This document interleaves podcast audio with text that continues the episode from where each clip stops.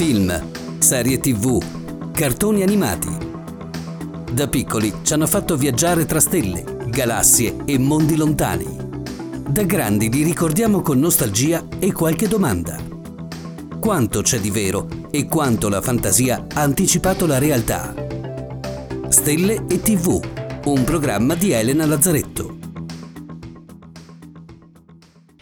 Puntata nasce da un suggerimento della mia amica Sara, che da brava amica qual è, ascolta sempre Stelle TV. In un paio di occasioni, la fitta rete di collegamenti che costituiscono il suo lato nerd ha reagito segnalando connessioni con un universo fantascientifico che conoscono in molti e sul quale io lo ammetto non sono molto ferrata. In una vecchia puntata parlavo di un piccolissimo essere vivente, il tardigrado, in un'altra accennavo alla schiuma quantistica. Alla mia amica questi due ingredienti così diversi fra loro che non ci aspetteremmo di trovare nella stessa ricetta hanno fatto venire in mente quanto succede in questa serie.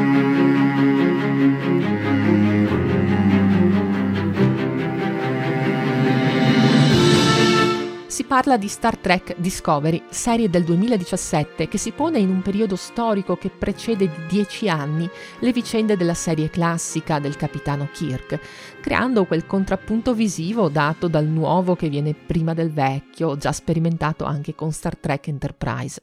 Tornando a noi, sono corsa a vedermi alcune puntate della prima stagione di Discovery e la questione del motore a spore mi ha colpito. Non so ancora definire come. Nel senso, o si tratta di una trovata tanto geniale da cogliere impreparati, oppure al contrario è uno scivolone che sbilancia la reputazione di una serie che aveva fatto del rigore scientifico uno dei suoi cavalli di battaglia. In questa stagione l'universo sarebbe pervaso da una fitta rete di funghi. Spore di micelio, innocue, raccolte dai funghi della specie Prototaxites stellaviatori, che coltiviamo nella nostra serra.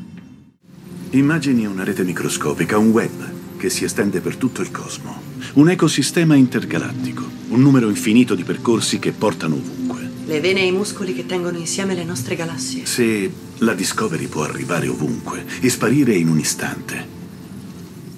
Già di per sé questo è uno sforzo immaginifico non da poco, di fatto una rete fatta di sostanza microscopica biologica e quindi ordinaria, con buona pace del lato oscuro delle nostre conoscenze astronomiche, materia ed energia oscura che assieme permeano la quasi totalità dell'universo, in questo aspetto della storia non sembrano essere coinvolte. Pare si sia preferito correre sul nuovo, sull'inaspettato, su qualcosa che, almeno in base alle conoscenze attuali, è decisamente poco probabile. L'idea della rete biologica organica ha un suo fascino che però, a mio parere, sarebbe ideale su scale molto più ridotte, anziché l'intero universo potrebbe pervadere ad esempio un pianeta, rendendolo una enorme struttura vivente. Qui si aprono scenari fantascientifici affascinanti, che credo siano stati esplorati da qualche autore. Se vogliamo proprio trovare delle assonanze fra il micelio universale in Star Trek Discovery e una ipotesi che ha basi scientifiche, possiamo ricorrere alla schiuma quantistica. Si tratta di pura teoria, una ipotetica rete di cunicoli spazio-temporali in miniatura di dimensioni dell'ordine della lunghezza di Planck, ovvero 0,000 contate in tutto 33 zeri e mettete un 16 alla fine, centimetri.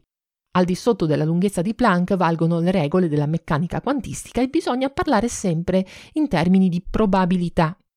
Questa rete di wormhole ultramicroscopici fluttuerebbe continuamente da una forma all'altra e in ciascun istante non avrebbe nemmeno una forma fissata, ma una certa probabilità di essere in un modo o nell'altro, un ribollire di microtunnel.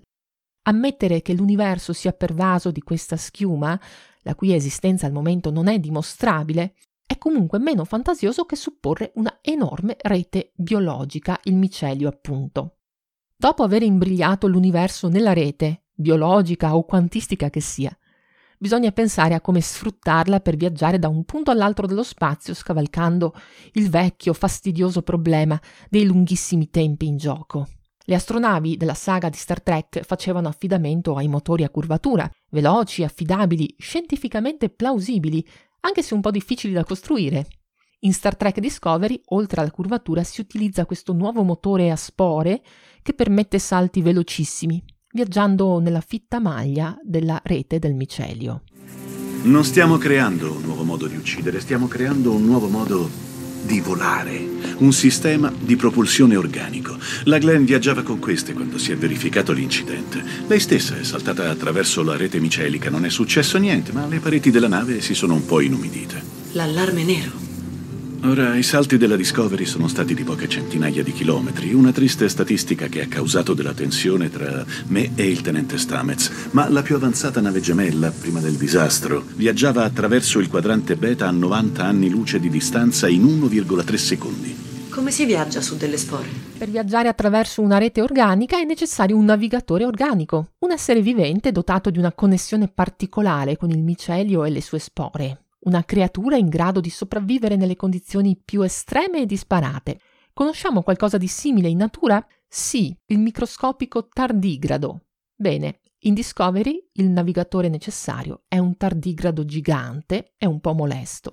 Come sa che è un mostro, comandante? Perché ho visto di cosa è capace. E lo ha visto anche lei. Chiamiamolo squartatore. Ne ha tutto l'aspetto. Ed è quello che fa. Il suo squartatore sembra avere dei tratti in comune con la specie dei tardigradi. Creature inoffensive che vivono nelle acque della Terra, animali microscopici. Sopravvivono al calore estremo e a temperature sotto lo zero. Ha detto animali microscopici. In questo caso, in qualche modo macroscopico. Sfruttando questa creatura è possibile far saltare l'intera nave verso la destinazione prescelta, facendo attenzione al calcolo della probabilità. Non dimentichi che i salti sono probabilistici. Senza che sia chiara la fisica che lo permette. Come fa la creatura a interfacciarsi con la nostra tecnologia?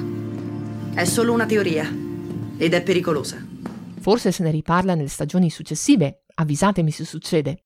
Per viaggiare attraverso la schiuma quantistica invece sarebbe necessario prima di tutto allargare i microcunicoli, tanto da poterci fare passare attraverso l'intera astronave e soprattutto fare in modo che non si chiudano nel frattempo. Questo solo per cominciare. Per quanto bizzarra sia la scienza di Star Trek Discovery, ho apprezzato l'approccio dell'ufficiale scientifico di bordo. Sono diventato un astromicologo a causa dello stupore. Lo stupore per il miracolo della vita. Ho conosciuto Strale abbiamo iniziato a collaborare. Avremmo scoperto le vene e i muscoli che tengono insieme le nostre galassie. Avremmo scoperto la verità specializzato in astromicologia. È l'inventore del motore a spore e si chiama Paul Stamets, proprio come il micologo statunitense e fan di Star Trek che ha fornito la consulenza per sviluppare l'idea della rete micellare. Che dire, una curiosa e apprezzabile connessione fra fantasia e realtà, ma senza motori di mezzo. Si conclude qui questa puntata di Stelle TV, vi aspetto alla prossima!